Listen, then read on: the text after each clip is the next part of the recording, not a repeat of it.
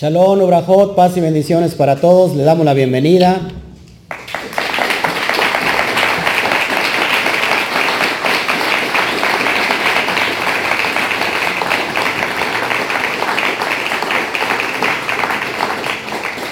Bueno, pues solamente para darle un repaso a, a Corintios 12, la primera carta, vamos a poner el fundamento para entender cuáles, cuáles son los dones del Espíritu Santo, los dones de Roja Kodesh. Hay mucho que mencionar, hay mucho que comentar, pero eh, es una, una tarea muy ardua a la vez, pero también muy edificante. Entiendo que hay muchos estudios en, sobre todo en YouTube, que vas a encontrar de los dones del Espíritu Santo, así como suena, pero desgraciadamente están muy desenfocados. Lo que quiero yo hacer en mi corazón de parte del Eterno es traer ese enfoque, ese fundamento, eh, para que podamos darle luz a lo que son verdaderamente los dones de Roja Kodesh. Por otra parte, quiero, quiero mencionar que estos temas me gustan mucho. La quejilá ha sido ha sido bendecida desde sus inicios hace siete años, ya vamos para el, para el octavo año.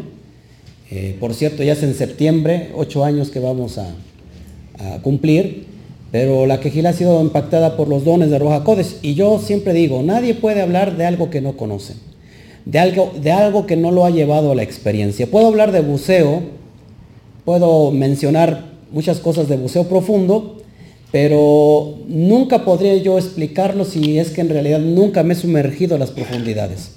Lo, mismo pasa con, las, con, la, con la experiencia en la Torah. La esencia judía, eh, todo lo que es Torah se tiene que experimentar. O sea, no es solamente literatura, no es solamente ver eh, algo bonito eh, en la Biblia, sino que todas las escrituras se tienen que llevar a la experiencia. ¿sí? O sea que, entonces la Torah es completamente experimental. No me, no me presenté, bueno, de saludo al pastor Oscar Jiménez, pastor de esta congregación, del Instituto Bíblico. Y bueno, estamos llegando a muchos países, nos están, nos están escribiendo de muchas partes. Saludamos a todos aquellos que nos están eh, escribiendo. Saludamos a toda la Quejilá Virtual Mundial. Les damos también un fuerte abrazo, abrazo y un fuerte aplauso.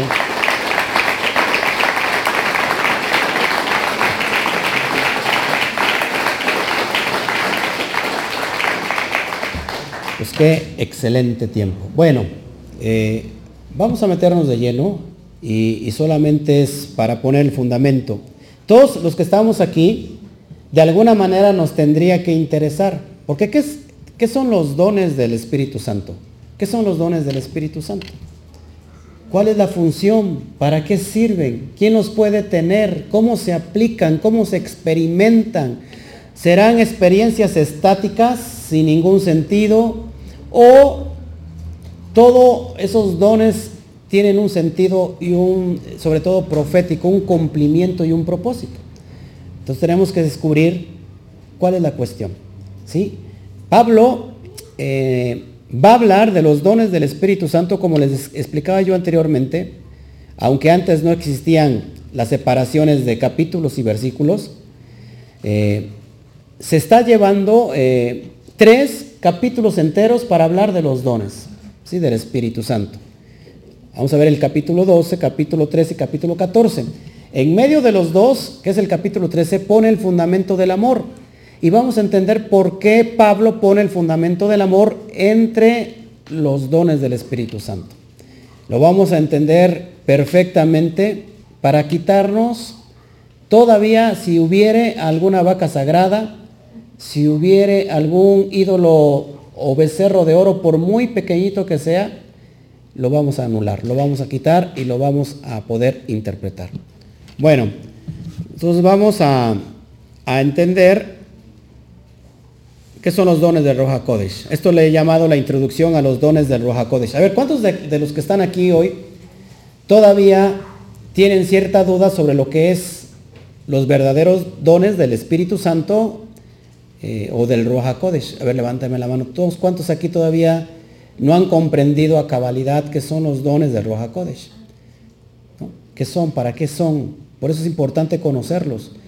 los que me están oyendo también, bueno, pues en toda, ahora sí que la parte de lo que es el cristianismo, hay varias secciones, unos llamados carismáticos, eh, que viene de parte del, catolicismo, por otra parte tenemos los pentecostales de, la denominación cristiana, como los nuevos pentecostales, en fin, ¿no? Eh, iglesias de Dios, muchas denominaciones que, que, tienen la experiencia de los dones de Roja Kodesh, pero vamos a entender qué son, para qué son, cómo se comen, ¿no? Lo vamos a entender. Bueno, vamos a meternos entonces a la profundidad y, vamos a ver capítulo 12 de, primer, de la primera carta a los Corintios y dice, no quiero hermanos que, ignore, que ignoréis acerca de los dones espirituales. Fíjate lo que dice Pablo. Es un asunto muy importante porque si dice Pablo que no, no quiere que ignoren, es decir, no se hagan ignorantes, no sean ignorantes en cuestión de los dones del Espíritu Santo. Para que me entiendas, ¿cuál es el contexto de la carta a los Corintios? La carta a los Corintios está, eh, está dirigida a nuevos creyentes de origen gentil que se están acercando a la fe del Mesías judío, Yeshua, nuestro Mesías. Amén. Toda esa gente eh, que está viniendo, acuérdense, la ciudad Corinto, ¿se acuerdan de qué era sinónimo Corinto? O sea, cuando en, el primer siglo se mencionaba Corinto, ¿a qué, a qué ¿cuál era el sinónimo para reconocer a Corinto? ¿Se acuerdan? Fornicación. O sea que la ciudad, para empezar, era una, ciudad completamente griega, era una ciudad griega de, de mucha, de, de mucho, ¿cómo se llama? de mucho movimiento comercial, porque estaba situada en un istmo, que venían embarcaciones y que venía mucha gente que comerciaba, había muchos idiomas, es, por eso, escucha esto, había muchos lenguajes porque había mucha gente extranjera en Corinto, por eso Pablo va a mencionar ahorita en cuestión de las lenguas, eh, quiero que se quede muy claro eso. Entonces, una, una ciudad completamente pagana, donde había, acuérdense que había sacerdotisas, más de mil sacerdotisas había tan solo en la ciudad de Corinto. Sacerdotisas que se rapaban a coco y que eran prostitutas sagradas. Tenían experiencias sexuales, adoraban a, sus dioses y en sus templos tenían esas experiencias sexuales. Por eso tiene que ver mucho el, eh, contexto del atavío de las mujeres que ya tratamos en el versículos anteriores, en el capítulos anteriores. También era una ciudad completamente eh, ¿cómo se llama? Que adoraba a muchos dioses. Idólatras. O sea, era mucha idolatría, había, había mucho politeísmo, había, este, ¿cómo se llama? Templos para, para muchos dioses, ¿no? Había un templo muy grande que era para Júpiter, eh, todo eso. Imagínate la gente cómo estaba helenizada, cómo estaba paganizada. Por supuesto, si había dioses, en consecuencia, ¿qué, existía entonces? Si había cultos a dioses, pues había ritos a esos dioses. Por eso Pablo, la carta es para poner que en orden. Si te, tú te brincas al capítulo 14:40 dice, pero hágase todo decentemente y con orden. También Pablo les escribe en la misma carta, en la misma carta le dice, pero cuando vaya yo, pondré todas las cosas en orden. Personalmente pondré las cosas en orden. O sea, sé que había un desorden. ¿Por qué? Si, si entendemos que la ciudad estaba llena de paganismo, de idolatría, y había ritos para ciertos dioses, ¿qué estaba pasando entonces dentro de la quejila? Que esos mismos ritos los estaban llevando a cabo. Por eso es muy importante, fíjate lo que sigue. O sea, Pablo dice, no quiero que sean ignorantes acerca de los dones del Espíritu Santo. Creo que es lo que más ignorancia hay en cuestión de los dones del Espíritu Santo.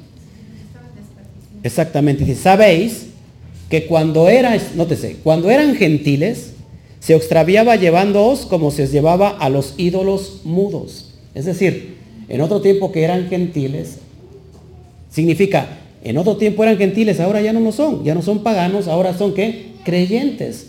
Y no, eh, no puede existir la mezcolanza de, diferentes eh, cultos de idolatría a otros dioses.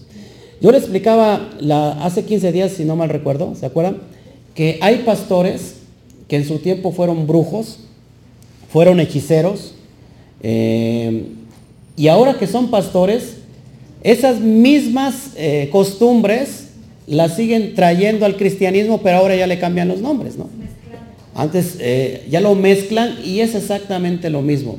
No está aquí este Guille, pero yo les explicaba que ella me comentó que cuando ella se fue a otra iglesia, el pastor dice que ese pastor es un profeta, pero que por ejemplo para, para traer, orar por los enfermos, eh, atrae al ángel del hielo, por ejemplo. Al ángel del hielo, ¿dónde está eso en la, en Torah? No existe eso. Entonces, todos esos, eh, ¿cómo se puede decir? Esas costumbres paganas de falsa de, de, idolatría, perdón, de idolatría, mucha gente lo quiere traer ahora dentro de, los de la quejilá.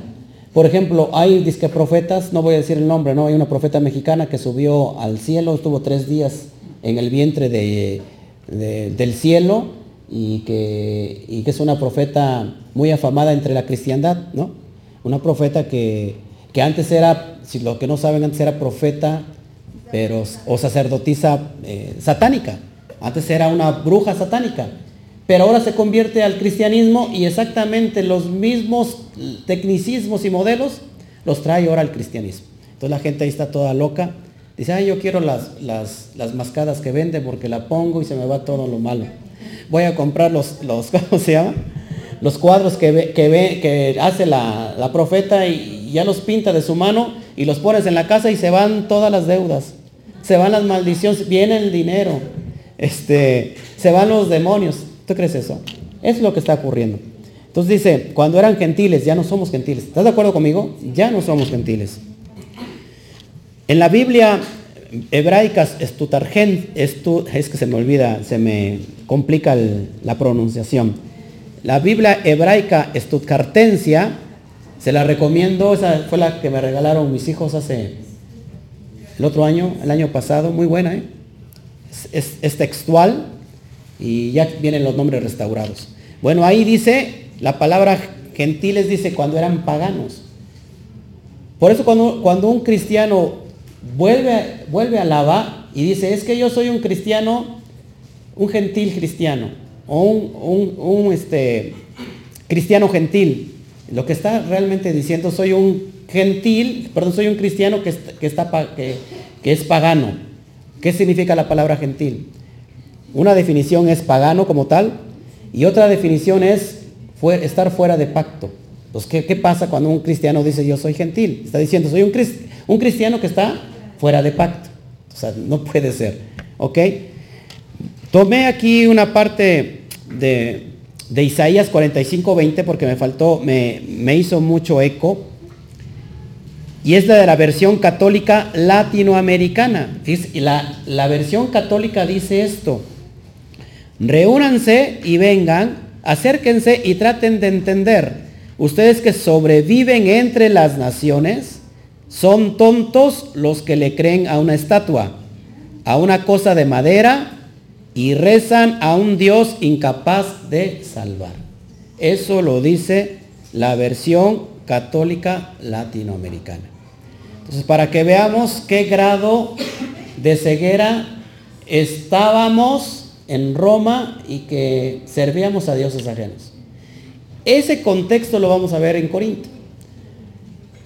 ¿Cuál es la ciudad hoy en día que yo, si yo quiero hablar de una ciudad que tenga que ver con el pecado, ¿qué ciudad le saltaría así a la cabeza? Y dijera, ah, pues tiene que ver con pecado esta. ¿Cuál? Las Vegas. ¿No? O sea, si tú dices Las Vegas, todo lo que sucede en Las Vegas se queda en Las Vegas. Ahí es, es, para irte a, ¿cómo se llama? Corromper, a hacer lo que tú quieras. Ahí se queda en Las Vegas. Bueno, Corinto más o menos es lo que estoy hablando ahorita en Las Vegas. Una ciudad grandísima donde todos estos paganos que adoraban a dioses ajenos estaban llenando la quejilá de los que estaban creyendo en el Mesías de Israel. Amén. Fíjate, versículo 3, por tanto, os hago saber que nadie que hable por el Espíritu de Elohim, ojo, Nadie que hable por el Espíritu de Elohim llama anatema a Yeshua. Y nadie puede llamar a Yeshua Don, o sea, Señor, sino por el Espíritu Santo, por el Ruach Kodesh. Una vez más, ¿qué estaba pasando en Corinto? Que esas prácticas eh, extáticas, o sea, que, que un espíritu hablaba, y eso se sigue dando hoy. Hay, reuniones espiritistas donde la persona se pone su mente en blanco, hace un éxtasis y viene Jesús a hablar, ¿no? Yo soy Jesús, yo soy la Virgen María, ¿no? Yo soy tu abuelita, eh, yo soy el presidente, no sé. Eso se estaba dando en Corinto. Por eso en la quejilá muchas personas estaban llevando esta experiencia. Por eso dice Pablo, pone el orden y dice, ojo, si alguien es tomado por el Espíritu Santo, por el Roja Kodesh, nadie que hable por el Espíritu llama maldición a Yeshua. Nadie puede llamar a Yeshua tampoco Señor, Adón, sino por el Espíritu Santo. ¿Estás de acuerdo? Eso es lo que estaba pasando. ¿Se acuerdan del video que les puse hace 8 días o 15 días? Donde esta persona que es contactada por los extraterrestres, dice que lo contacta Jesús y le dice que, que, que nadie sabe el nombre, que Jesús no es su nombre y pone otro nombre. ¿Tú crees que si él hubiera sido contactado por Yeshua, primero, ¿a quién va a contactar? ¿A, a sus elegidos, a sus kadoshim, a sus santos? ¿O a un pagano que anda mezclado entre las naciones? Lógico, va a escoger a un kadosh, a un santo. Y número uno, número dos, ¿cuál sería el mensaje si, si es Yeshua, perdón, contacta a uno de sus elegidos? ¿Cuál sería el mensaje? Las promesas de redención. Y este, esta persona dice, yo pongo el mensaje, a ver si lo, en la edición pongo ese video. Eh, dice, yo, el mensaje que me dijo, ámense los unos como a los otros como yo los he amado. Entonces es una verdad muy trivial. Entonces Yeshua vendría a decir, regresen a la Torah, vuelvan a la verdad. Déjense de tanta mala interpretación y vengan a la verdad. Es lo que diría Yeshua. Entonces, nadie que hable por el espíritu de Elohim llama maldición a Yeshua. ¿Todos aquí? O sea, esas experiencias estáticas tienen que venir de parte del Eterno. Si una persona viene en un éxtasis, ¿qué estaba haciendo Juan cuando fue a la isla de Patmos que, que se le revela Apocalipsis? Estaba en el día de Adonai. ¿Cuál es el día de Adonai? En Shabbat. Y si estaba en Shabbat, estaba escudriñando la, la Torah y estaba orando. Y vino un éxtasis que lo llevó, ¿dónde? A enseñarle los secretos de los cielos. Que Pablo, Rab Shaul, también tuvo un éxtasis que fue llevado a los cielos. Pablo era qué? Un estudiante de la Torah. ¿Sí? Todos aquí, una persona que oraba, una persona que ayunaba. Bueno, seguimos. Ahora bien, dice, hay diversidad de dones, pero el espíritu es el mismo. Hay muchos dones.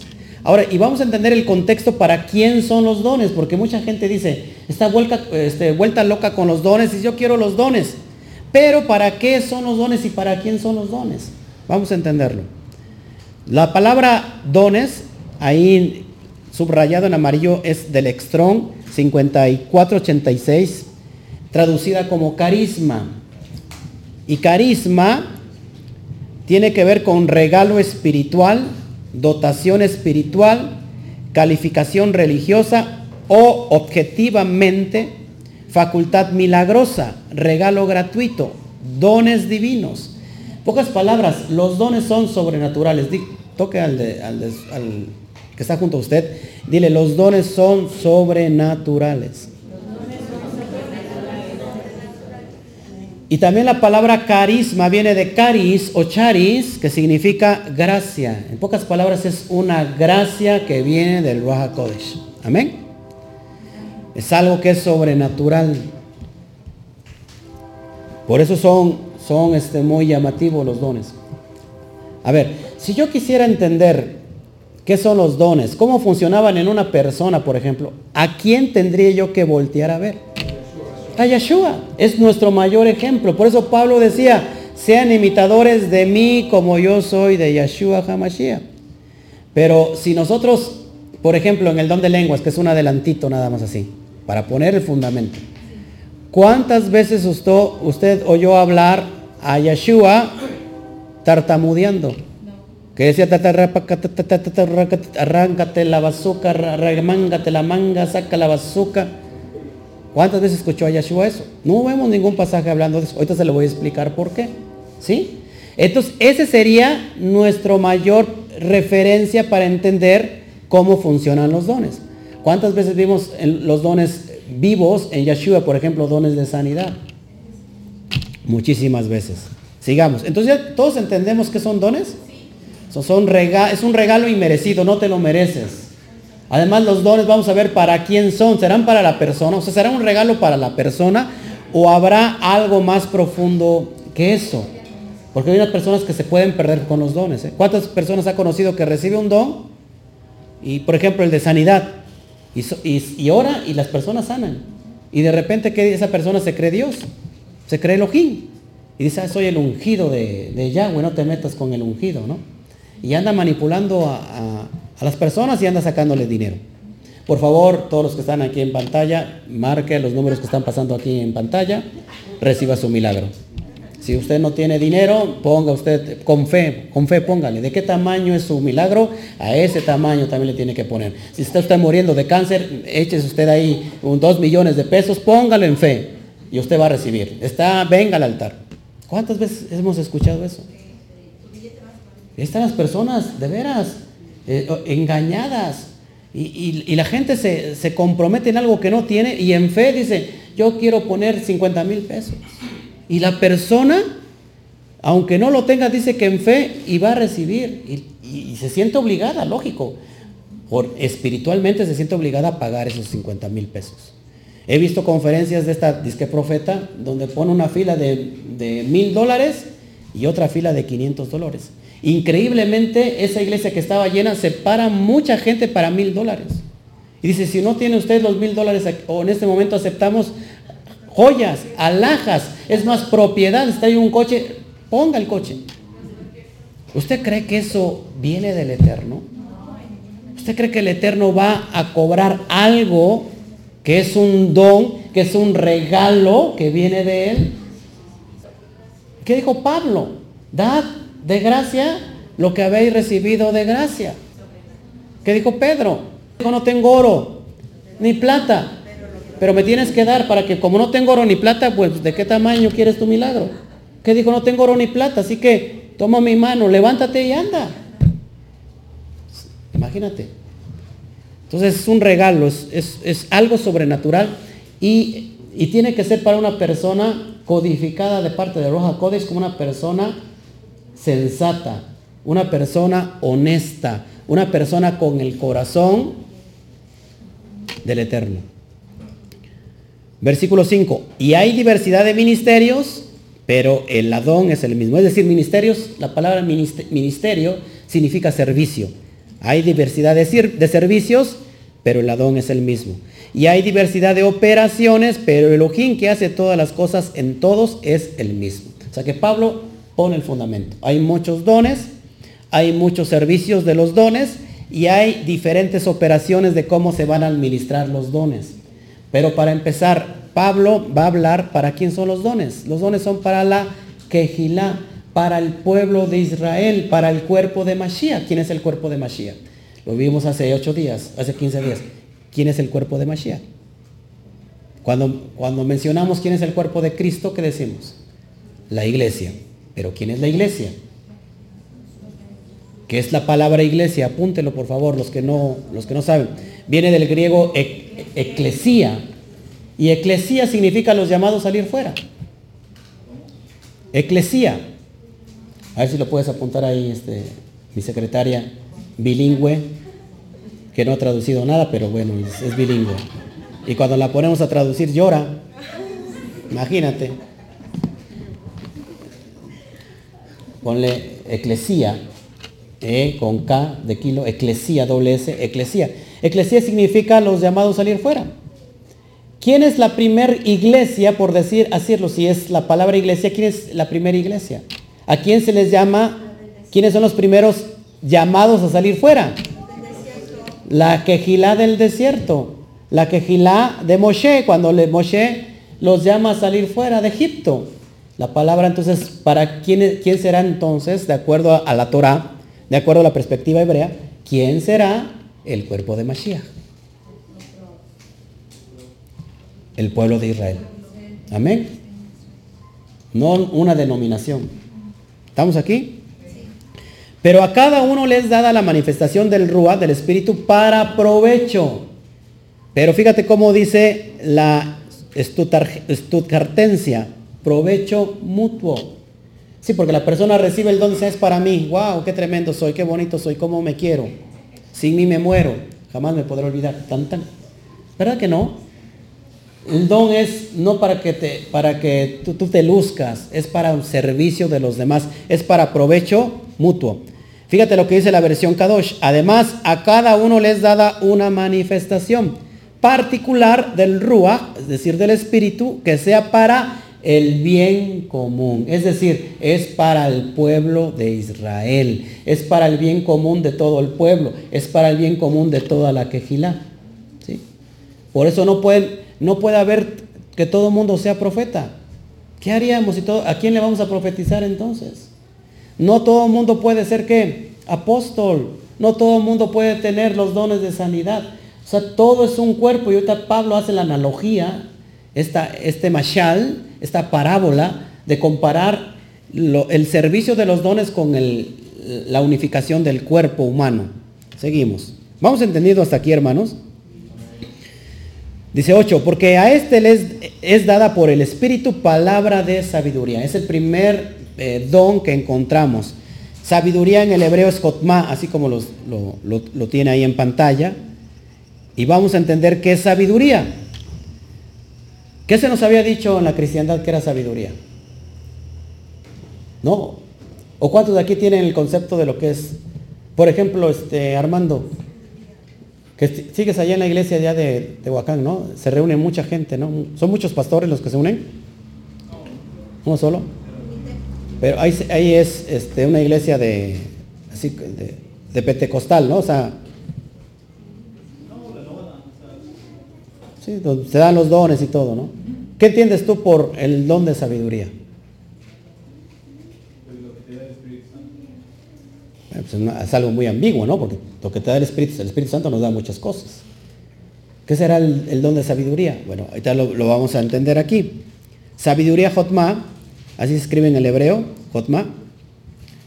Y vamos a ver, primera de Corintios 2, 5 al 7 dice, para que vuestra fe, ¿qué es la fe? Nuestra emuná no esté fundada en la sabiduría de los hombres, sino en el poder de Elohim. Una cosa es la sabiduría de los hombres y otra cosa es la sabiduría de Elohim. ¿Quiénes son? ¿Qué es sabiduría? Por ejemplo, una persona sabia se, manifiesta como un filósofo. ¿no?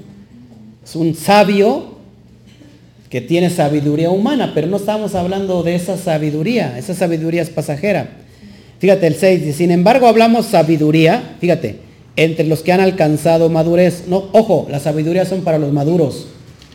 Y sabiduría y Jotma no de este siglo, ni de los príncipes de estos siglos que, que, que perecen. Mas hablamos sabiduría de Elohim, ¿en qué? En Sot. ¿Se acuerdan de la cebolla? Hablamos qué?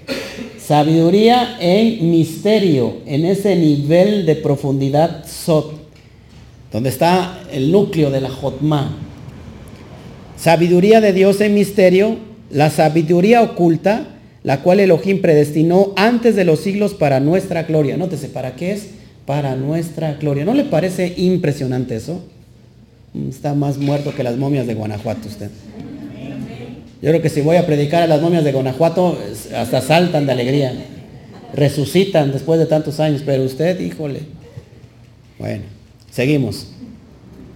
La sabiduría, Sofía, en el griego es sabiduría. Es la diosa griega de la sabiduría y asimismo es un término fundamental dentro de la filosofía helenística y su religión, como también en el platonismo, gnosticismo, cristianismo ortodoxo, cristianismo esotérico y en el cristianismo místico. Eso lo saqué de Wikipedia. Hay muchos, muchas denominaciones cristianas que están viviendo manifestaciones esotéricas. ¿Se acuerdan los videos? Que la persona, con lo que mencionaba hace un rato, hace rato este, Jesse, que la persona, los jóvenes están según llenos del Espíritu Santo, en realidad que están manifestándose ahí demonios. Esa no es una llenura del Espíritu Santo. Ahí tendría que entrar una persona con sabiduría para echar fuera esos demonios. Hay iglesias que se llenan de, esta, de este gnosticismo, de esta eh, eh, esotería, y la gente empieza a ser como animales. Aullan como perros, hacen como gatos, gritan como lobos y dicen estamos llenos del Espíritu Santo. ¿Será eso la llenura del Espíritu Santo? No. Eso que se ha filosofado muchos textos dentro de la Torá, textos que se, les ha metido la introducción de la esencia helenista griega filosófica, eh, y no se tiene que ver bajo ese contexto, tiene que ver bajo el contexto hebraico para descubrir la verdad. Amén. Entonces el don de sabiduría es número uno, ¿para qué es el don de sabiduría? Para conocer la voluntad del Eterno. Es, eso, es, eso lo necesitamos nosotros mucho. Fíjate lo que es, dice Éxodo 31, 3 al 6. Y lo he llenado del espíritu de Elohim, ¿en qué?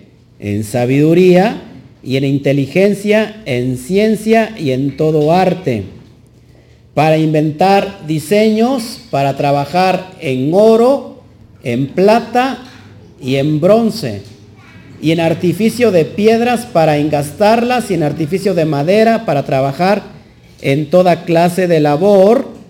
He aquí que yo he puesto eh, eh, con él a, a, hijo de Aizamac, de la tribu de Dan, y he puesto sabiduría. ¿Qué ha puesto? En el ánimo de todo sabio de corazón para que haga todo lo que le he mandado. Aquí el Eterno en Éxodo estaba implementando órdenes de cómo se tenían que hacer ciertas cosas, cierta instrumentación para el Beit Hamidash. Y entonces le da el don de sabiduría a esta persona para que, para que pueda entender cuál es la voluntad que ha mandado. Amén. ¿Te acuerdas a Moshe? A Moshe le manda para edificar lo que es el Beit Hamidash, las, todas las coordenadas, todas las medidas, de qué material tiene que ser el Beit Hamidash Después, por ejemplo, Shlomo también le da características de cómo tiene que ser levantado el templo. Entonces, ¿para qué necesitamos el don de sabiduría? Pues para conocer su voluntad. Amén. Efesios 1, 1 en adelante, capítulo 3 dice, bendito sea el Elohim y Padre de nuestro Adón Yeshua HaMashiach que nos bendijo con toda qué? Bendición espiritual en lugares celestiales en Mashiach y según nos escogió en él antes de la fundación del mundo para que fuésemos qué? Santos, kadosh y sin manchas delante de él, en amor habiéndonos predestinado para ser adoptados qué? Hijos suyos por medio de Yeshua, según el puro afecto de su voluntad, para alabanza de la gloria de su gracia, con la cual nos hizo que aceptos en el amado, en quien tenemos redención por su sangre, el perdón de pecados según las riquezas de su gracia y que hizo sobreabundar para con nosotros en qué? En toda sabiduría e inteligencia. Si puede usted añadir ahí, Jotma, la palabra sabiduría y ciencia, que es otro don, el don de ciencia es el don de inteligencia, de conocimiento, vaya.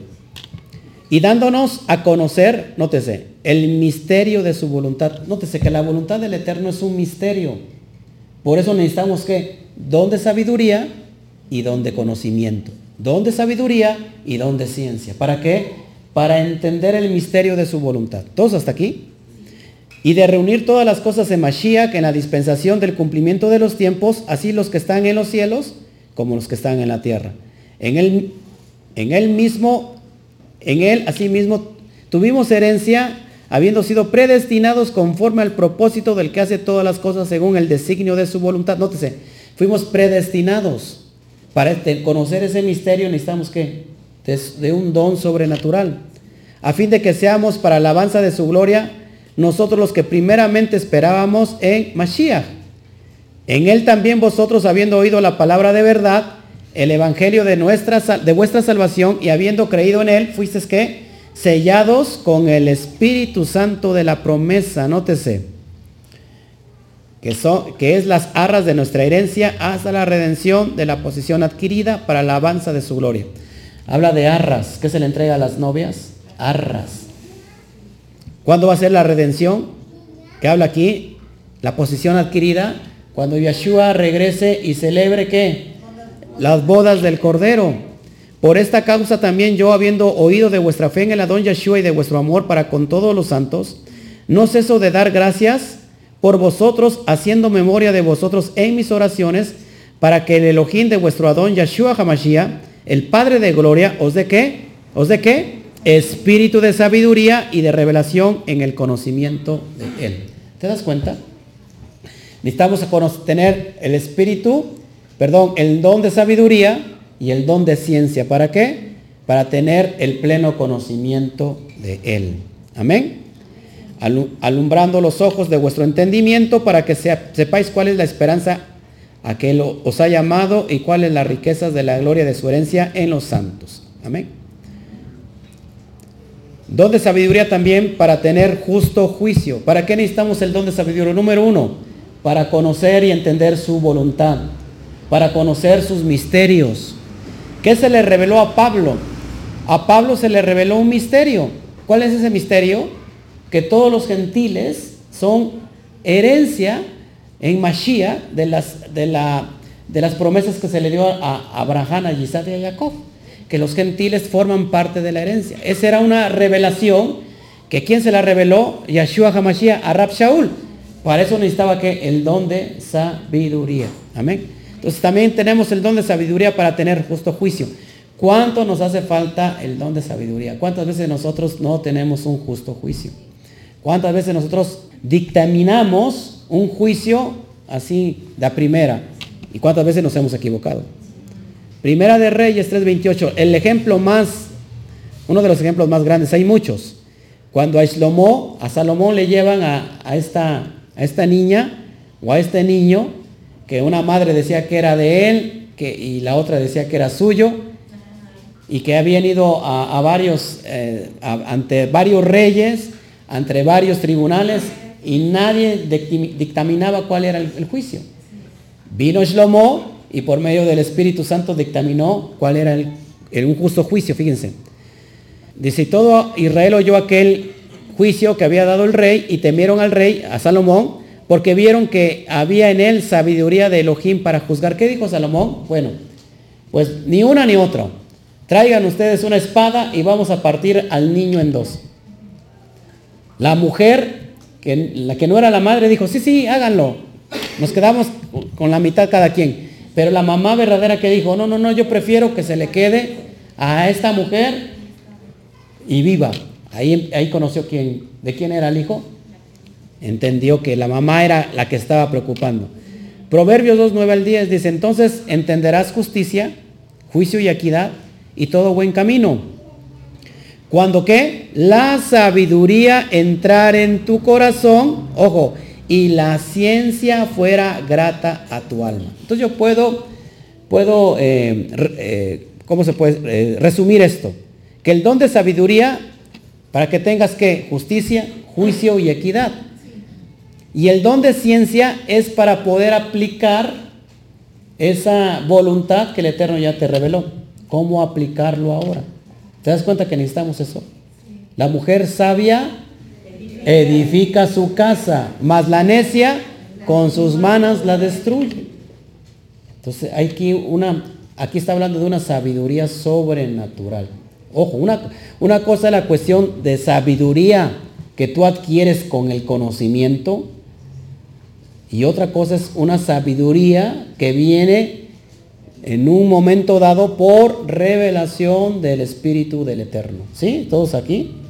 Una cosa no es lo mismo ser una persona sabia a una persona que de repente tenga ese, eh, esa, ¿cómo se llama? Ese haz de luz que la ilumine para poder aplicar eh, cierta, en cierta área una decisión. ¿sí? Seguimos. Proverbios 32 al 4 dice, ciertamente más rudo soy yo que ninguno, fíjate lo que decía David, ni tengo entendimiento de hombre, perdón, lo que decía Eslomo, Eslomón fue el hombre más sabio, escribió más de 3000, eh, ¿cómo se llama? Proverbios. Fíjate lo que dice Eslomón, Eslomón, yo ni aprendí sabiduría, Jotma, ni conozco la ciencia del santo, es decir, el conocimiento de, de Hakadosh Baruhu, ¿Quién subió al cielo y descendió? Fíjate cómo dice Slomón, ¿quién me dio la sabiduría a mí? Yo no la adquirí por mi fuerza, no la adquirí porque conozco mucho. ¿Quién me dio a mí la sabiduría? Nótese. ¿Quién subió al cielo y descendió? ¿Quién encerró los vientos en sus puños? ¿Quién ató las aguas en un paño? ¿Quién afirmó todos los términos de la tierra? ¿Cuál es su nombre? ¿Y el nombre de su hijo si lo sabes? ¿Quién será la sabiduría personificada? Isaías 11, 1 al 5. Saldrá una vara del tronco de Isaí, fíjate lo que está refiriendo eh, Isaías a Yeshua, y un vástago retoñará de sus raíces, un etzer, y reposará sobre él que espíritu de Yahweh. ¿Espíritu qué? De sabiduría y de inteligencia. Espíritu de consejo y de poder. Espíritu de conocimiento y de temor de Yahweh. Nótese cómo estaba eh, potencializado Yeshua Hamashiach con el espíritu de Yahweh. ¿Qué es el espíritu de Yahweh? Espíritu de sabiduría. ¿Qué es el espíritu de Yahweh? Espíritu de conocimiento. ¿Para qué? Más adelante lo dice. Y le hará entender diligentemente en el temor de Yahweh. Nos hará entender que con diligencia, para eso es el don. No juzgará según la vista de sus ojos, ni arguirá por lo que oigan sus oídos, sino que juzgará con justicia. ¿Cómo va a juzgar? Con justicia a los pobres y arguirá con equidad por los mansos de la tierra e, herirá e la tierra con la vara de su boca y con el espíritu de sus labios matará al impío. Y será la justicia cinto de sus lomos y la fidelidad ceñidor de su cintura. Entonces para eso necesitamos el don de sabiduría y el don de ciencia. Amén. Versículo 8 porque ese es dado por el Espíritu, palabra de sabiduría, ya lo vimos, a otro, palabra de ciencia, que es Da'at, en el hebreo, Da'at, según el mismo Rúa. Nótese que los dos van de la mano. ¿Estás de acuerdo conmigo? El don de la palabra de sabiduría y el don de la palabra de ciencia o de conocimiento van que de la mano. Vuelvo a repetir, es un don sobrenatural. Después voy a dar una, un estudio completo sobre cada sobre cada, este, ¿cómo se llama? Sobre cada don y voy a especificar y voy a ejemplificar en la Torah, en el Antiguo Testamento y en el Nuevo Testamento cómo se aplicó, en qué momento se aplicó el don de sabiduría y en, qué momento se aplicó el don de ciencia. Amén. Eh, versículo 9. A otro fe. ¿Qué es la palabra fe? Emuná. Emuná. ¿Qué significa emuná? A ver, todos aquí obediencia, fidelidad, ¿verdad? Eh, lealtad. ¿Fidelidad a qué? ¿Obediencia a qué? A la Torah. Por el mismo espíritu. Entonces hay, hay, hay, ese don que viene en, nuestra fe para, para poder conocer su voluntad y obedecer su voluntad cabalmente. Hay muchas personas que le he revelado su voluntad, pero no todos la obedecen. Yeshua actuaría en, este don, por ejemplo, cuando estuvo en ese, en ese jardín, que estuvo esa noche, que estuvo sudando gotas de sangre, que estaba completamente con un estrés tan alto, que él mismo dijo, Abba, si esta copa no ha de pasar por mí, que si ha de pasar, que pase, pero que no se haga mi voluntad, sino que se haga la tuya. ¿Y qué dice, qué dice Filipenses? Que él obedeció hasta la muerte y muerte de cruz. ¿Te das cuenta que en este caso la fe es un nivel sobrenatural para que obedezcas aún, aunque vayas en contra de tu propia voluntad? Ese es el don que necesitamos nosotros. Mucha gente conoce allá afuera la voluntad. Es más, aquí dentro de la quejilá, mucha gente conoce la voluntad de, de Hashem para el Shabbat. Pero ¿cuántos realmente tienen el don de obediencia? ¿No? Muy pocos.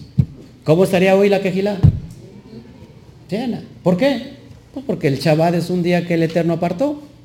Entonces sí tienen la revelación, pero no tienen la obediencia. Amén. A otros dones de sanidades. La palabra sanidades es refuá. Su raíz es rafá que es médico, doctor. Dones de sanidad por el mismo Ruach. Yeshua se movió en esto, los dones de sanidad una y otra vez. La quejilá de hechos, se movían los dones de sanidad en todos los dones. Hoy va a regresar todo eso. Hoy está regresando todo eso. ¿Qué pasa cuando una persona realmente conozca la verdad y esa verdad lo hace libre? Esa persona está llena de cáncer, está llena de enfermedad. Al conocer la verdad, ¿qué va a pasar? Se activan los dones de sanidad. ¿Por qué? Porque es una Bene Israel. ¿Por qué? Porque es alguien que pertenece al pueblo de Israel. Alguien que pertenece al cuerpo de Mashiach.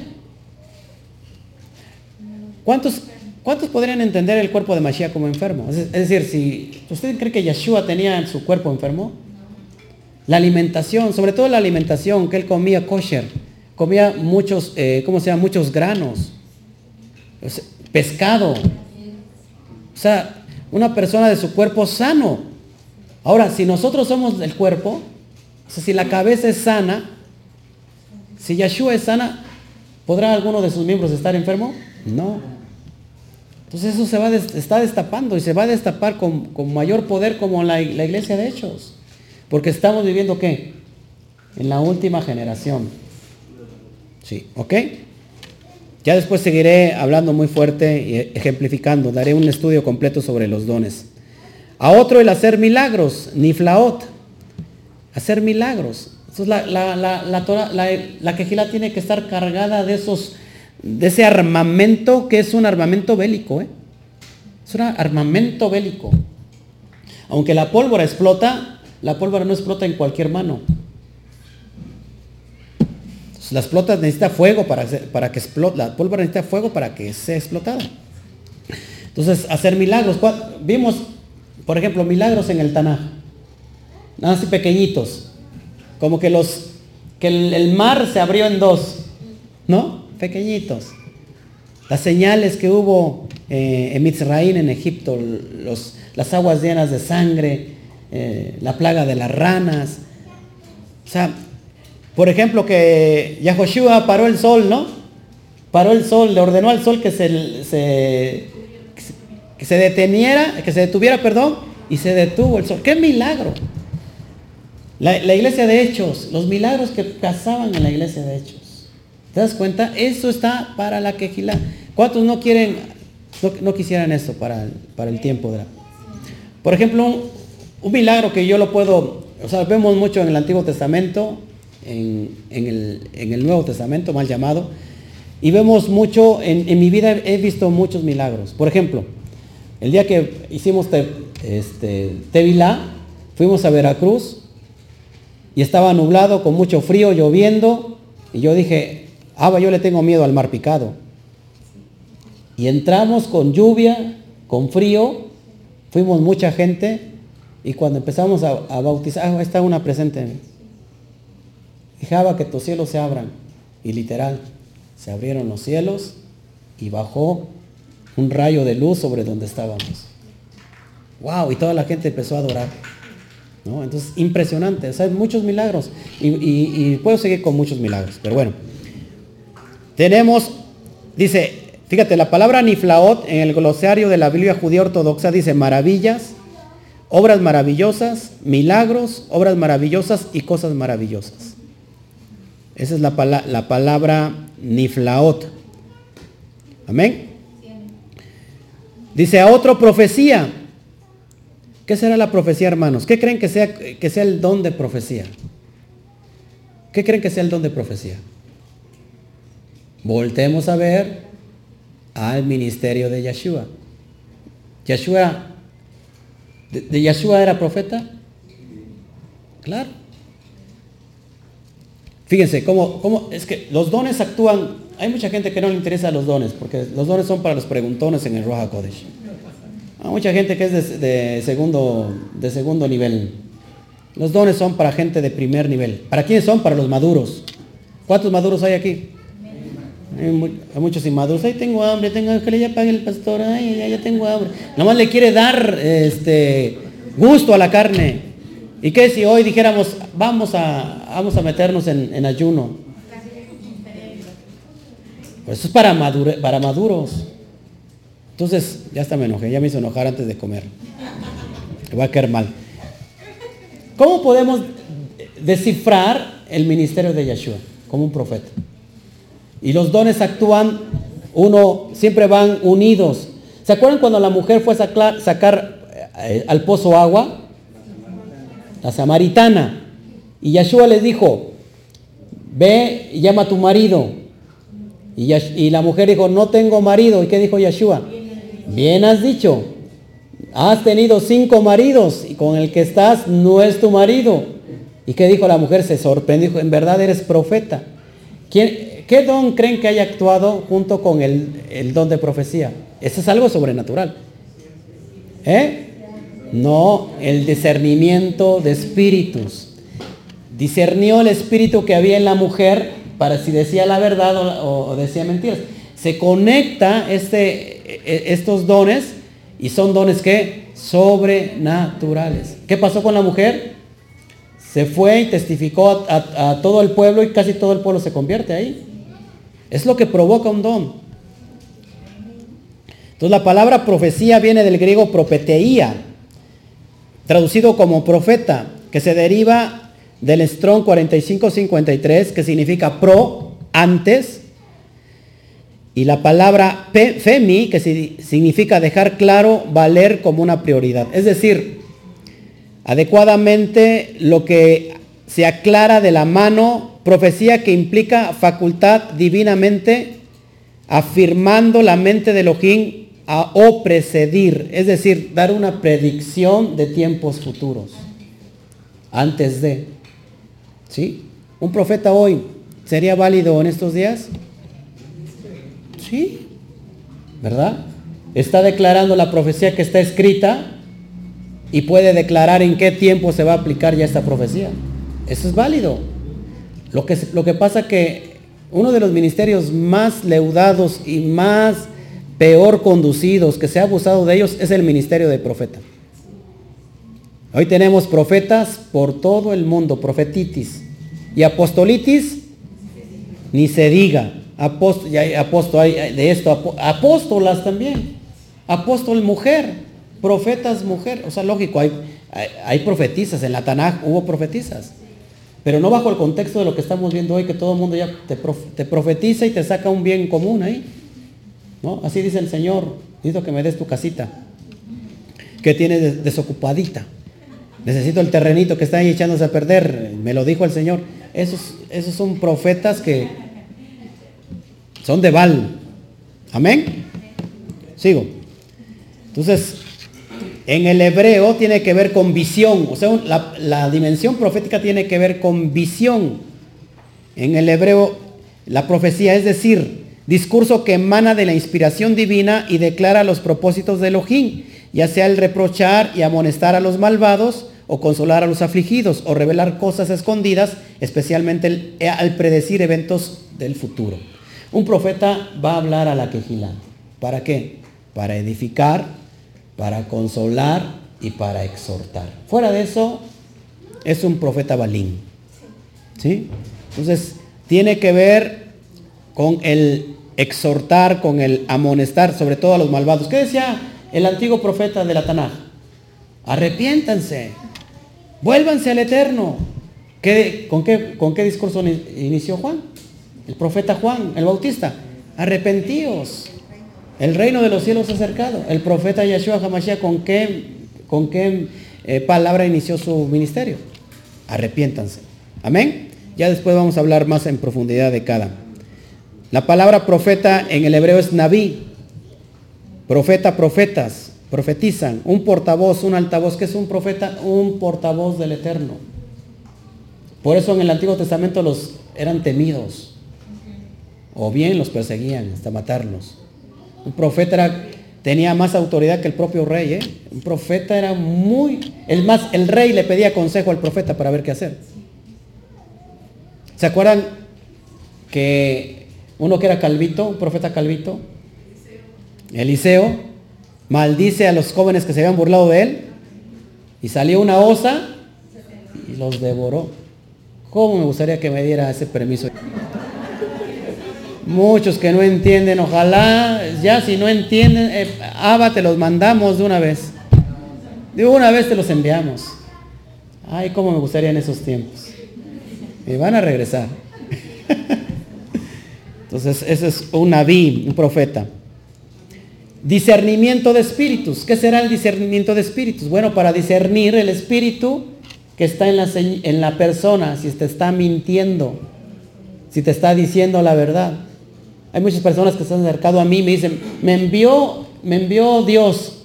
Ah, caray, ¿qué te dijo? Que me des el lugar, porque voy a hablar cosas verdaderas. Ah, sí, y digo, pues que a mí no me lo dijo nada. A mí no me, a mí no me comunicó nada. Y él no me manda WhatsApp, él me directamente el mensaje me lo dice, ¿sabes qué va a venir fulano de tal? Se llama fulano de tal y de ti no conozco ni el nombre. Y esas personas se quedan así. No, pero es que estás desobedeciendo a Dios. No, no, tú eres un falso profeta. Tú estoy viendo por el discernimiento de espíritus qué espíritu trae esa persona. Aquí también yo le puedo agregar que mucha gente, hay, hay una controversia en esto, es para, para ver también los espíritus demoníacos.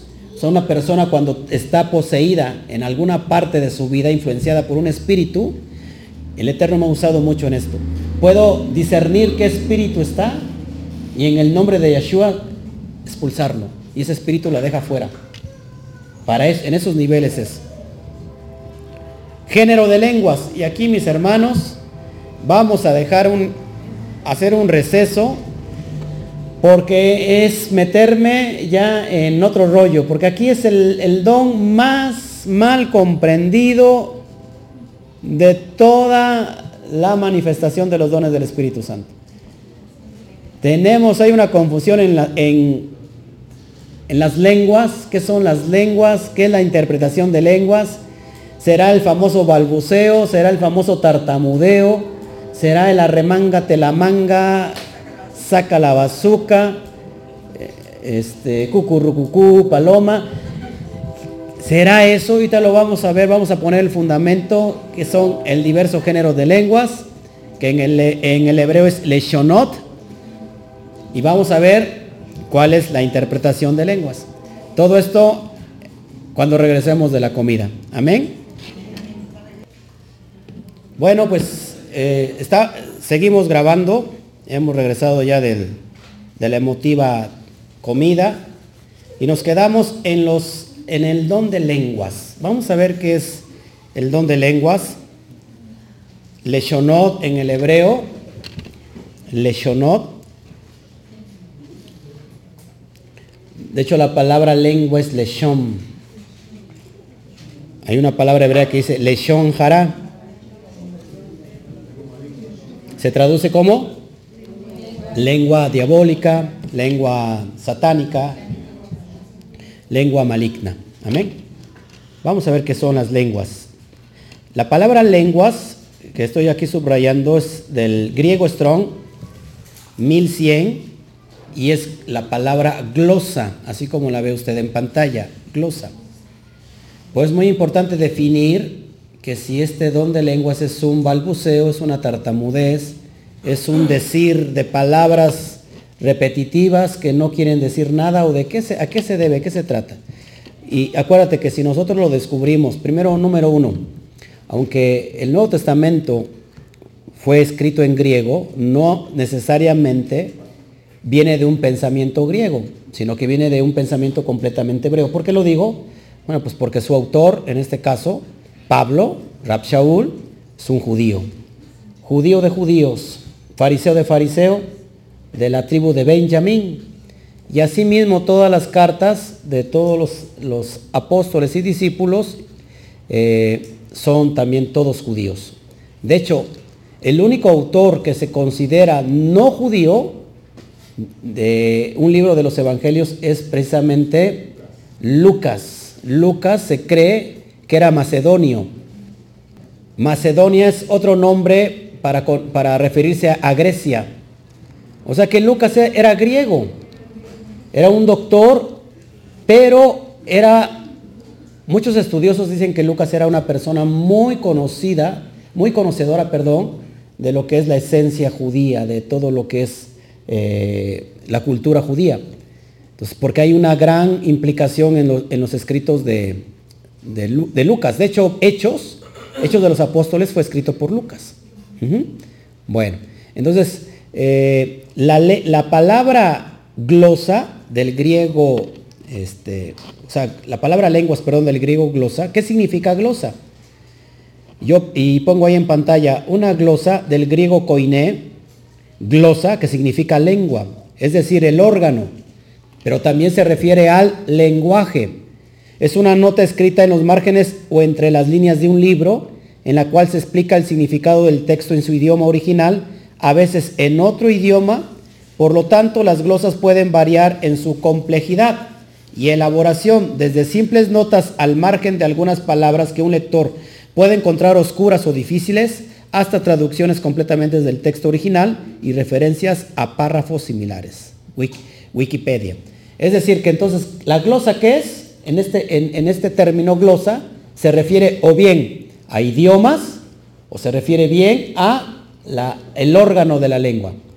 Que Jacob, Santiago 3, habla en ese, en ese capítulo todo lo que tiene que ver la lengua, como el órgano, ¿no? que la lengua es un, es un, ¿cómo se llama? Es un miembro muy pequeño que, es como el, el, qué? Como el timón de un barco, ¿verdad? Que si no tiene un control del, del, timón, se pierde, se puede perder todo, ¿no? Y así es la lengua. Entonces, en este, en este concepto, lenguas tiene que ver con idiomas, con lenguajes. Amén. ¿Qué estamos haciendo? Estamos limpiando todo y lo estamos restaurando, porque entonces se ha, se ha entendido, se ha malentendido mucho esta cuestión de las lenguas. Amén. Por ejemplo, fíjate lo que dice la versión El nombre verdadero. Dice el mismo pasaje, a otro el hacer obras de Nisin, a otros de profecía, a otro discernimiento de Emer Ruach, a otros diversos géneros de idiomas y a otro interpretación de diversos idiomas. Te das cuenta que, por ejemplo, esta versión del nombre verdadero está eh, haciendo referencia a su original, es decir, aquí está diciendo claramente que se debe ¿qué? a idiomas. Entonces, ¿qué será, qué será el, don de lenguas? Idiomas. No hay mucho que, que buscarle, que, si nos quedamos con el famoso eh, balbuceo y, cosas repetitivas que no tienen ninguna connotación, de hecho hay, hay, un, hay una ciencia que estudia toda la gramática que tiene que tener un lenguaje. Hicieron, hicieron ciertos estudios eh, con gente que, que, pertenece o bien a, la, la, ¿cómo se llama? A los carismáticos o bien a la cuestión de, los pentecostales, aquellos que tienen lenguas y estudiaron y no hay ninguna, no tienen ninguna, ¿cómo se puede decir?, característica que puedan tener los idiomas como tal.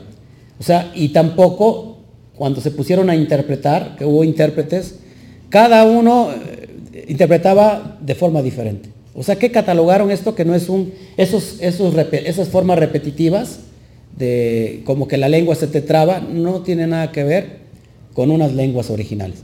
Habrá, ojo, habrá alguien que en esta sala tenga el don de lenguas. Para ver eso tendría que tener, haber alguien que las interprete. Y supongamos que alguien es eh, lleno del Espíritu Santo y empezar a hablar en lenguas, tendríamos que escuchar hablarlo en un idioma diferente. ¿Sí me explico? A lo mejor se levanta otro no digo a lo mejor, se tiene que levantar otro y tiene que interpretar lo que la otra persona está hablando. ¿Por qué no se da en nuestras, o por qué es muy difícil ahora que se dé? Porque normalmente no hay ningún extranjero aquí. O sea, ¿para qué queremos el don de lenguas si todos nos estamos entendiendo perfectamente bien? No sé si me explico. Ahora, fíjate ahora el contexto de Corinto. En Corinto había de muchas culturas. Y si había de muchas culturas, que por lo consiguiente que había muchos idiomas. Ahí era necesario el don de lenguas. Ahora, la lengua con que se lee la Torah y se estudia la Torah es en la lengua hebrea, en toda, eh, ¿cómo se llama? En toda quejilá judía, en toda, se me olvida el nombre, en las sinagogas el lenguaje para la Torah es el hebreo. Normalmente se empieza a leer la palabra, una porción de la, de la Tanaj en hebreo. ¿Qué hay ahí? Gentiles que no entienden el hebreo. Tiene alguien más que, que hablarles en su idioma para que puedan entender. O bien alguien que dé un mensaje para en otro idioma, habrá una persona en ese momento de esa cultura que lo está entendiendo. ¿Por qué? Porque conoce ese idioma. Es lo que se dio en Hechos 2. ¿Qué se dio en Hechos 2? Un divers, diversos lenguas. ¿Por qué? Porque había muchos judíos nacidos entre muchas naciones. Cuando vinieron a esa fiesta que era, obligatoria, tres fiestas, una de ellas es Shavuot o Pentecostés, como se le conoce, había muchos judíos que, de otras naciones que estaban escuchándolos en sus propias lenguas. De eso nos vamos a meter más en el capítulo 14 para poder interpretar bien esto. Otra, otra versión, a mí me gusta meter muchas versiones. Por ejemplo, el código real. ¿Cuántos han, han eh, leído el código real? Ninguno. Bueno. Dice el código real, el mismo pasaje, a otro el hacer milagros, a otro profecía, a otro discernimiento de espíritus, a otro diversos tipos de qué? De idiomas y a otro su interpretación correcta. ¿Verdad que ya está muy claro? Como que ya se... Y ya en el capítulo 14 vamos a esclarecer todo esto.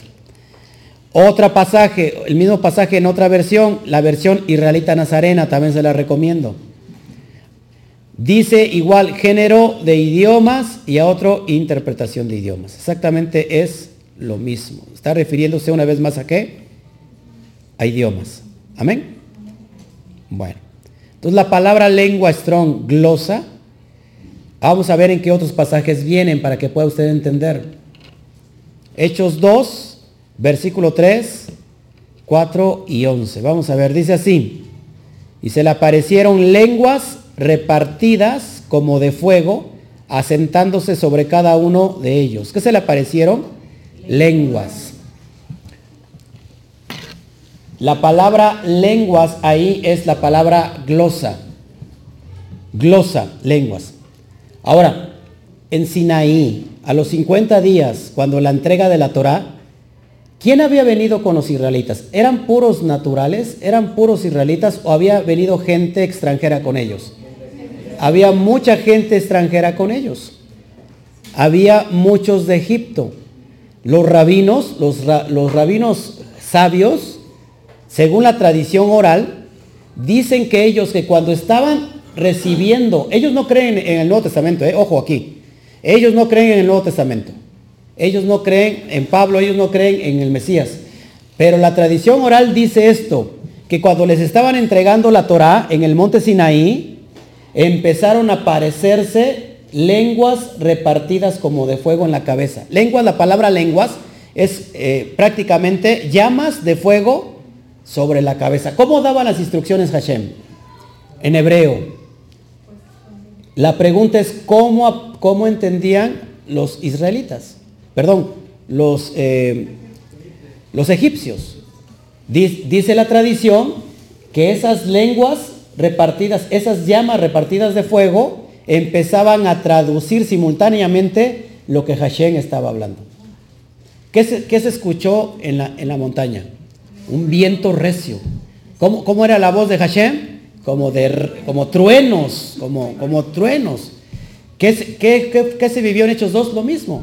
Hubo un estruendo recio que llenaba toda la casa y se le empezaron a repartir flamas, llamas de fuego sobre la cabeza, asentándose sobre cada uno y empezando a qué? hablar las maravillas de Elohim, las promesas de Yahweh. ¿En qué? En diferentes idiomas. Es lo mismo que pasó en Hechos 2. Y el judaísmo no está conectado aquí a Hechos 2, ¿eh? El judaísmo, esa es su tradición oral de siempre. Pero ahora se puede entender que lo que pasó en ese momento, ¿qué fue? Fue una certificación, fue fue una restauración. ¿Cuándo se perdieron? ¿Cuándo empezaron los idiomas? A ver, aquí hay mucha ciencia. ¿Eh? En la torre de Babel. Todos hablaban la misma lengua, hebrea por supuesto. Se pusieron de acuerdo y ¿qué vino? Vino Hashem, descendió y confundió la lengua de todos ellos. De ahí se esparcieron todos y empezaron qué? Las lenguas mundiales. ¿Qué pasó en Hechos? Una reunificación, una restauración de lo que antes era. Por eso podemos entender que son qué? Lenguas. En Hechos 2, la palabra, una vez más, lenguas es glosa. 4. Y todos fueron llenos del Espíritu Santo y comenzaron a hablar qué? En otras lenguas. La palabra igual es glosa. Según el Espíritu les daba que hablasen. Y si yo, y si ya vemos que, lenguas, ¿qué significa? Idiomas, ¿cómo puedo leer? Y fueron todos llenos del Espíritu Santo y comenzaron a hablar en qué? En otros idiomas. Y a lo mejor tú dices, te lo está inventando pastor. No, vamos a Hechos 2, mira. Más adelantito viene el versículo 8, dice, ¿cómo pues? Hablando sobre eso.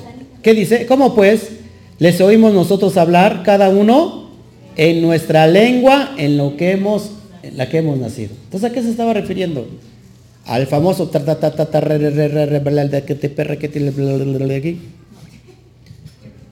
no, se está refiriendo a qué? A idiomas. Fíjate el 11, cretenses y árabes les oímos hablar en nuestras lenguas, ¿qué? Las maravillas de Elohim. ¿Qué es hablar en lenguas? ¿O para qué es hablar en lenguas? ¿Para qué? Para declarar las maravillas de Elohim. Así que otra persona, yo, yo esto se lo, eso no lo, lo voy a editar, pero se lo comento. Un día me invitaron a una iglesia por aquí, por allá. Fui y me sacó de onda, ¿eh? Porque la, persona que estaba ahí, que es profeta ella, y, el pastor empezaron, ¿quién empezó a hablar en lenguas? El pastor, ¿no? Y empezaba el pastor antes de que me dieran el lugar. Paloma. Y decía la, que traducía, eh, nos sentimos muy a gusto porque ha venido el siervo de Dios, a él le debemos este, esto y quién sabe qué. Yo dije, y otra vez seguía hablando, ¿no? El pastor daba su mensaje en lenguas y la que estaba ahí atrás, eh, ¿cómo se llama? Interpretaba. Y sí, es que es el ungidísimo de Dios y, ya estaban exaltando al hombre. Y dije, bueno, eso no viene del Eterno. Ya están empezando a exaltar al hombre. Bueno, y ya, y después se trababa el, pastor y decía, ¡Ey, rapa, ta, Y decía, ah, este, ah, sí, dice el pastor que qué, que qué, rata, ta, ta, ta, que, rata, ta, ta, ah, sí, sí, que esto. Entonces dije, eso no, eso no es lenguas. Eso no, eh, eso, eso no son lenguas. ¿Para qué son las lenguas? Para hablar las maravillas de Elohim. Y Hechos 14, perdón, vete conmigo a 1 de Corintios 14. Te digo también para qué son las lenguas. 14, 16. Otra, otra, otra característica de las lenguas. ¿Ya lo tienes? 14, 16. Ahí mismo en 1 de Corintios 14, 16. Porque si bendices solo con el Espíritu, el que ocupa tu lugar de simple oyente, ¿cómo dirá el amén a tu acción de gracias? Si leo el contexto el 14, porque si yo oro en lengua desconocida, mi espíritu ora, pero mi entendimiento queda sin fruto. ¿Qué pues? Oraré con el espíritu, pero oraré también con el entendimiento, cantaré en el espíritu, pero cantaré también con el entendimiento, porque si bendice solo con el espíritu, el que ocupa lugar de simple oyente, ¿cómo dirá el amén a tu acción de gracias? O sea, cuando alguien está hablando en el espíritu, en lenguas, ¿qué está, está dando qué? Acción de gracias. Si la persona no tiene el intérprete, no, queda sin conocimiento, ¿cómo dirá amén a tu acción de gracias? ¿O será que Pablo se estaba refiriendo al famoso Tú dirás amén. ¿Verdad que no? Seguimos. Hechos 10:46. Porque los que oían que hablaban en lenguas, y una vez más, que fíjate, ¿y qué? Y magnificaban a Elohim, una vez más, hablar de las maravillas de Elohim, darle acción de gracias, exaltar a Elohim. Los que oían que hablaban en lenguas, ¿quiénes eran estos? Los nuevos convertidos, los, los casas de Cornelio. Dice, y la, y la palabra lenguas también ahí es glosa. O sea que estaban, cuando vino el Espíritu Santo sobre ellos, ¿qué, qué estaban, qué estaban hablando? El famoso tartamudeo. o bien estaban dando acción de gracias en lenguas. ¿Por qué? Fíjate, ¿quién estaba ahí? Pedro y los demás este, apóstoles, discípulos, orando sobre la familia de Cornelio. ¿Quién era Cornelio? ¿Quién era Cornelio? Un soldado romano, un prosélito, un temeroso de Elohim. Es alguien que se estaba acercando ya a convertirse al judaísmo a través de Mashiach. Entonces, imagínate, ¿qué es lo que, por qué se convencieron los que estaban ahí que eran, en verdad, se había derramado el Espíritu Santo? Cuando Pedro y los demás escucharon a estos hablar, ¿por eso se convencieron? O porque, a la, o porque a lo mejor, no sé, estaban hablando, por ejemplo, en hebreo. Estos romanos, estos gentiles estaban hablando en hebreo, magnificando a Elohim. Y por eso se convencieron. ¿No será por eso? Que al oír Pedro, que hablaban en su propia lengua, en hebreo, alguien que no sabía más que latín a lo mejor, y lo escuchaban dar, dar las bendiciones, las verajá del Eterno, ¿no crees que eso lo haya convencido? Hechos 19.6, otro, otro suceso igual. Y hablándoles, y habiéndoles impuesto las, Pablo las manos, una vez más, vino sobre ellos que el Espíritu Santo. Y hablaban en lenguas y profetizaban. La palabra igual, lenguas es glosa. Una vez más, idiomas. Idiomas. ¿Se da cuenta que no, encontramos ningún contexto del famoso balbuceo? Aunque, aunque en Hechos, en, en, en Primera de Corintios 14 sí encontramos ese balbuceo. Y se lo voy a enseñar por qué y para qué es. El balbuceo. En, 1 Corintios 14 lo encontramos. Vamos a ver. Y Pablo mismo lo menciona ahí. Es impresionante que no, que no como no estudiamos la Biblia versículo por versículo, capítulo por capítulo, entonces por eso nos confundimos. Ahí está clarísimo. Pero ese va a ser tema ahorita que entremos en el capítulo 14. Filipenses 2.11, otra, otra parte donde trae la palabra glosa y toda lengua confiese que Yeshua Hamashiach es el Adón para gloria de Elohim Padre. Ahí la palabra lengua es igual glosa, refiriéndose a qué? A idioma. ¿Cómo se, cómo se imagina esta, esta persona que toda lengua confiese que Yeshua Hamashiach es el Adón? Lo hará así, ¿verdad que no? Ahí se refiere idioma. Marcos 16, 17.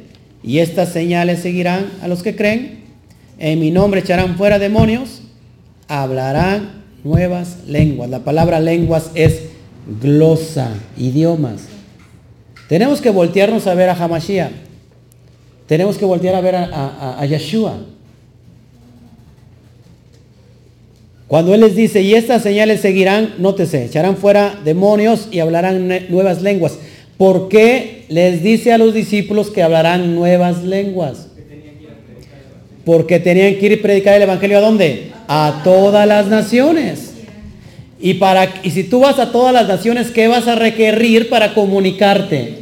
Pues idiomas, lenguajes, de una, dialectos de una manera sobrenatural.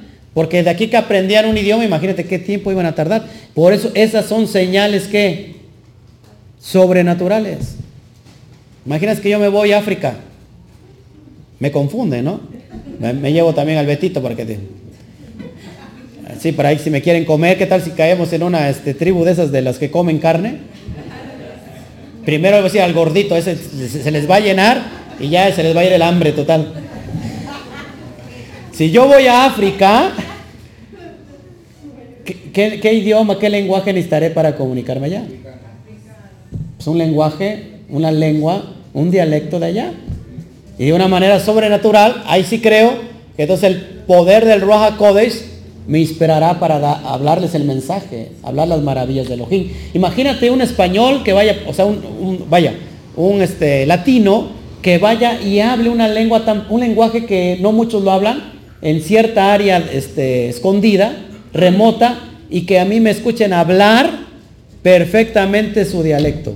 ¿No, no creerían que el Eterno es verdadero? o una de dos dijeran, o este es de nosotros, que ya se maquilló, ya se, ya se este, modernizó, o esto es sobrenatural, ¿no? ¿Estamos entendiendo? Porque yo los veo más cara de fuchi a todos que otra cosa. Apocalipsis 5.9. Y cantaban un nuevo cántico. diciendo, digno eres de tomar el libro y abrir sus sellos, porque tú fuiste inmolado y con tu sangre nos has redimido para Elohim de todo linaje y lengua y puebla y pueblo y nación. La palabra lengua igual es glosa, idioma. vuelvo a decir, de todo linaje, de todos los idiomas, de todos los lenguajes, de todos los dialectos y pueblo y nación. ¿Te das cuenta, hermano? Ya estamos entonces eh, aterrizando el fundamento. Qué bonito es cuando se aterriza el fundamento. Y no nomás se habla por hablar. Imagínate hoy si estuviera yo en una iglesia cristiana pentecostal o neopentecostal.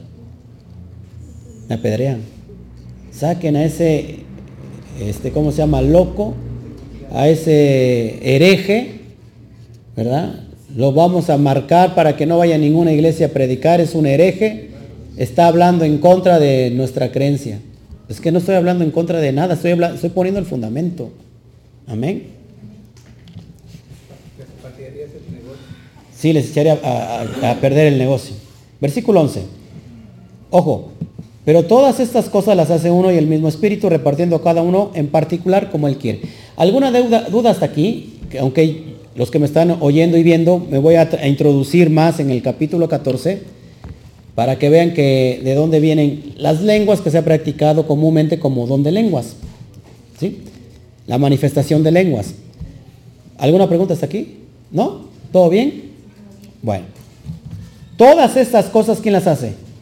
Uno, el mismo Ruach, repartiendo a cada uno en particular, particular como él quiere. Por eso mucha gente dice, no, yo quisiera profetizar, no, yo quisiera echar fuera demonios, no, yo quisiera hacer milagros. No, no es como tú quieras, es como él quiere. Él no es del que corra ni del que quiera, es de que él tiene, tenga misericordia. ¿Ven? Ahora, si quieren hacemos el experimento. Grabamos a alguien que está hablando en lenguas y preguntamos en diferentes iglesias quién tiene la interpretación de lenguas y que nos los traduzca y vas a comparar si cada quien te va a decir una cosa diferente. Entonces, ¿de dónde va a venir? de su propio corazón, de su propia emoción. Si es que a muchos todavía les cuesta, el o sea, quieren meter todavía, andan aquí sus vestidos, sus, sus estuatillas de oro. A mí así mismamente me enseñaron, así mismamente de seguir. Sigo leyendo. Porque así como el cuerpo, ojo, así como el cuerpo es uno y tiene muchos miembros, pero todos los miembros del cuerpo, siendo muchos, solo, son un solo cuerpo, así también Mashiach. Ahí está hablar del concepto de del ejad, de la unidad del cuerpo de Mashiach. Y vuelvo a repetir quién será el cuerpo de Mashiach, que te lo vamos a ver. Porque, porque por un solo espíritu fuimos bautizados en un cuerpo. O sea, hicieron tevilá en un solo cuerpo. Sean judíos o griegos. A ver, quiero aclarar algo. Sobre el bautizo de, del Espíritu Santo. O sea, una cosa es el derramamiento. El bautizo tiene que ver con la inmersión.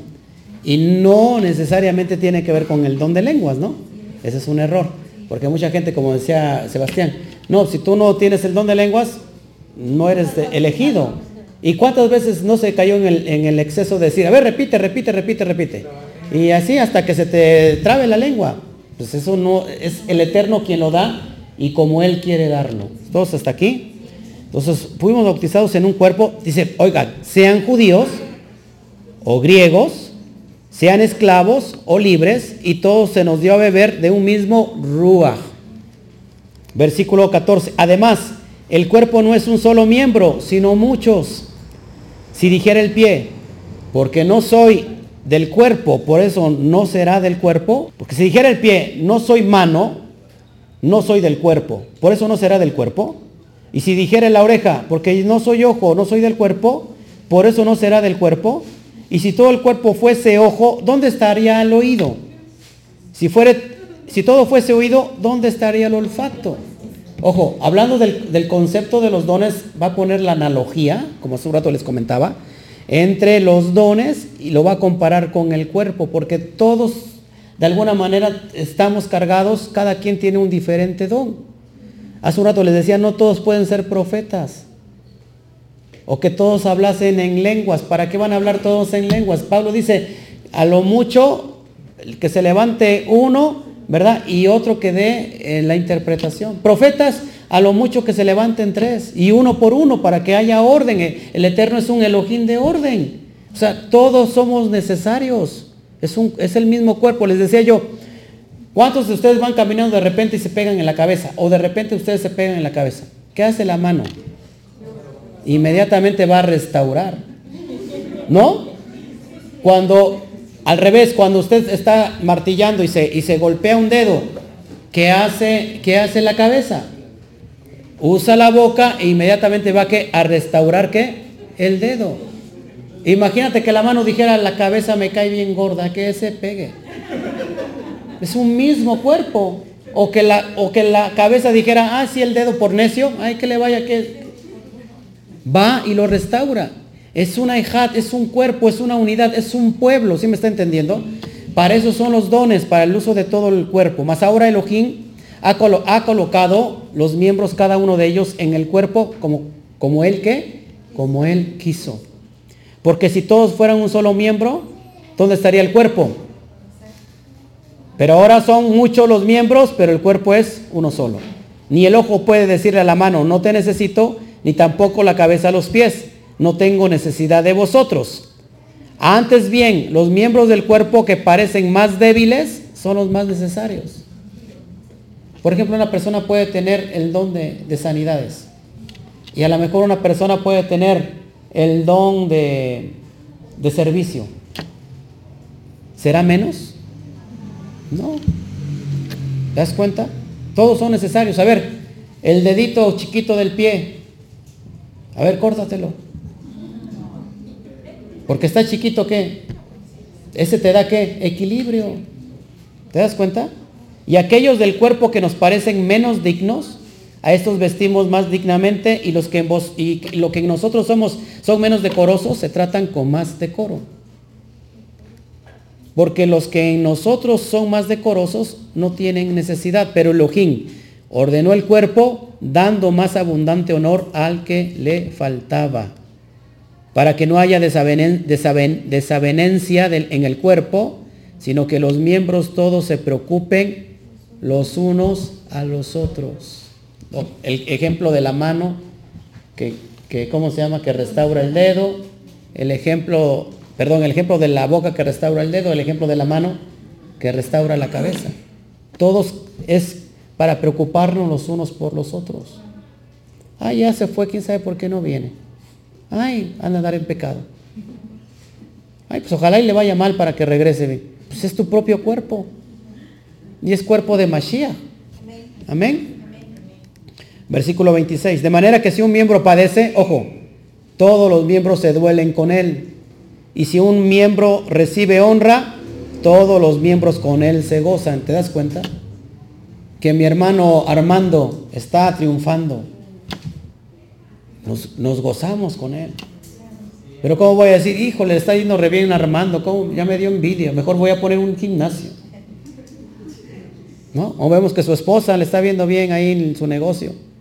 No, pues ¿cómo es posible que le vaya bien? Eh, apenas entró. ¿Qué dice? Nos tenemos que gozar con ellos. Pero cuando alguien sufre, tenemos que sufrir. A ver, pellizcate, pellizcate el... ¿Qué te duele más? ¿La camisa o el cuero? ¿Qué te tiene que doler más? Cuero. Pero a unos les duele más la camisa. 27. Vosotros pues, una vez más dice, vosotros pues, fíjate cómo dice tajantemente ya Pablo, sois el cuerpo de Mashiach. Y miembros cada uno en particular. Ustedes son el cuerpo de Mashiach. Ustedes son pueblo de Israel. Y aún nos puso Elohim en la quejila, la palabra iglesia, hace un rato se las escribí. Ay, eclesía los llamados a salir fuera. O sea, ¿a, quién llamó a, quién invitó a llamar a salir fuera? Al pueblo de Israel. ¿Quién? Yeshua Hamashiach.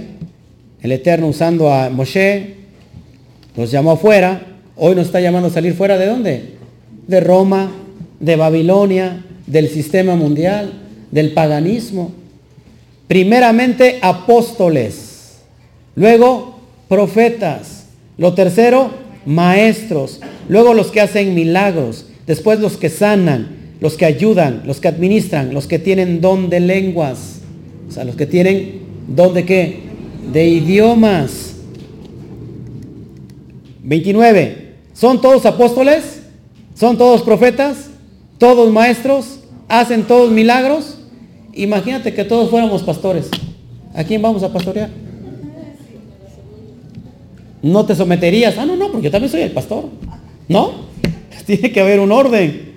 ¿Tienen todos dones de sanidad? ¿Hablan todos lenguas? ¿Interpretan todos? Procurad pues los dones mejores.